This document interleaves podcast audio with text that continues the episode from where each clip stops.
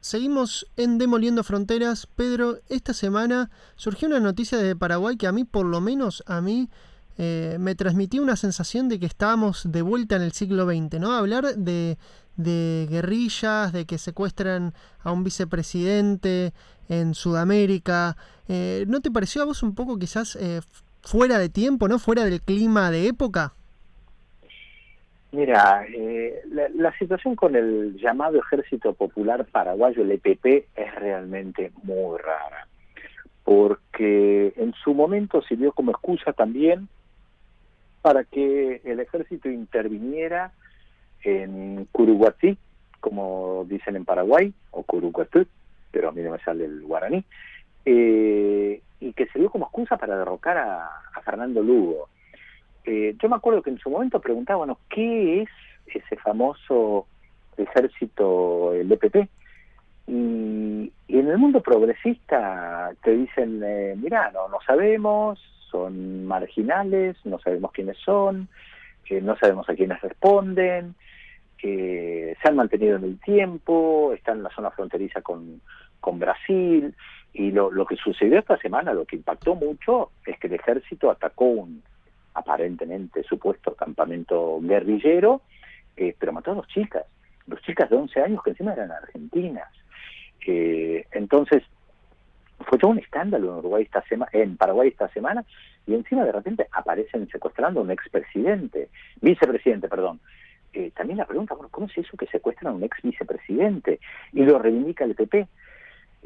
a ver, sean lo que sean, algo de capacidad de fuego tienen, está claro, sean una banda de delincuentes, de narcos o lo que fuere, algo de capacidad de fuego tienen, porque eh, hay campamentos que existen en algunos lugares, es cierto, eh, y eh, secuestraron a un ex vicepresidente, que la verdad no sé qué custodia tenía, si es que tenía custodia, y seguramente hoy un operativo con estas características es bastante más fácil de montar en otros momentos donde tal vez eh, muchas personas eh, estaban custodiadas, pero la verdad no lo sé. Alguna capacidad logística tienen. Lo que pasa que esto siempre daña principalmente a las fuerzas progresistas. Cada vez que aparecen este tipo de grupos, grupúsculos en, en América Latina, eh, sirven para criticar y reprimir a las fuerzas progresistas. El gran problema de Colombia durante tanto tiempo para las fuerzas progresistas son justamente las FARC con sus secuestros que no tenían apoyo dentro de la población y que dañaba cualquier posibilidad de plantear una alternativa de izquierda. Mira, yo me acuerdo incluso en el caso de Colombia, de, una vez que Fidel Castro públicamente le pidió a la FARC, dejen de secuestrar, no pueden estar más secuestrando civiles, eh, y siguieron haciéndolo. Eh, entonces, cada vez que aparecía una alternativa de, izquierda progresista, quedaba pegada a, a la FARC y hasta el día de hoy se, se lo utiliza y hasta el día de hoy, en el caso concreto de Paraguay, se liga al EPP con sectores de izquierda. ¿Por qué? Porque el EPP tienen un discurso supuestamente antioligárquico, en contra del capitalismo. Entonces, claro, por más que sean marginales, al tener ese discurso, se lo pega con el resto de las fuerzas progresistas en el, en el Paraguay. Sí, Pedro, de, de, hecho, recordemos que el EPP fue muy crítico incluso de la gestión de, de Fernando Lugo cuando, cuando fue presidente, que eh, lo ponía en el lugar también de representante de la oligarquía y que no planteaba una verdadera reforma agraria. Digo, la crítica a Fernando Lugo eh, existió de parte del EPP y no se lo podría alegar, ¿no? Políticamente, porque incluso eh. creo que tienen proyectos eh, u, horizontes incluso diferentes, ¿no? por un lado un reformismo y por el otro lado una transformación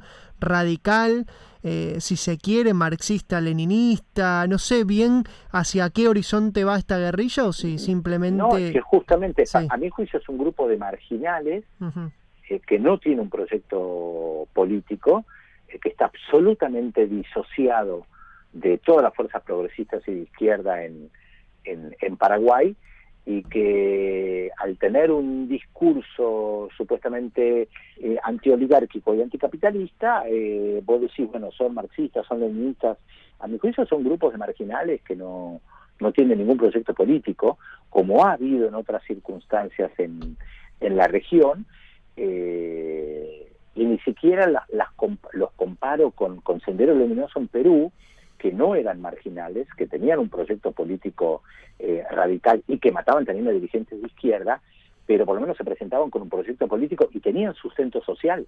Claro. Y tenían, tenían caras visibles.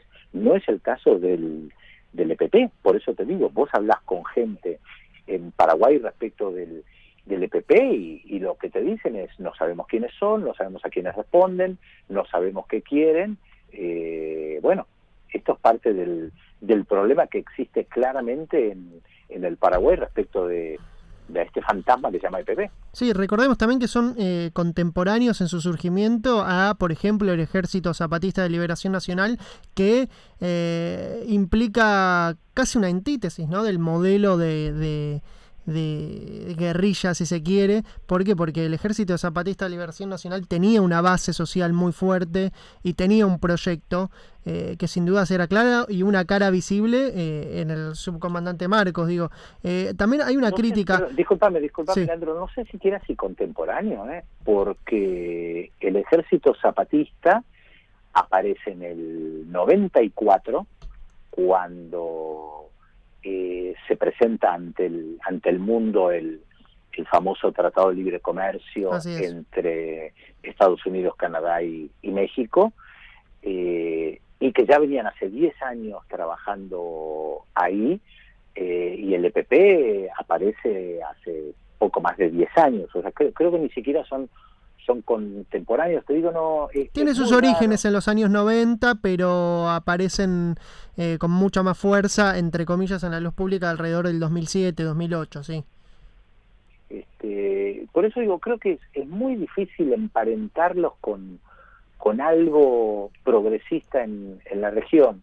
Eh, y además, como, como, como te digo, además secuestraron en, en su momento a a la hija de, del expresidente Cuba Grau, la terminaron matando. Es algo realmente muy, muy confuso eh, lo que es el, el EPP. Yo te puedo hablar desde lo que a mí me comenta siempre eh, gente de, izquierda que está, estado ligado a, a Fernando Lugo, del Frente Guazú, de los diferentes movimientos de izquierda en, en Paraguay y dicen que son marginales a quienes lo conocen.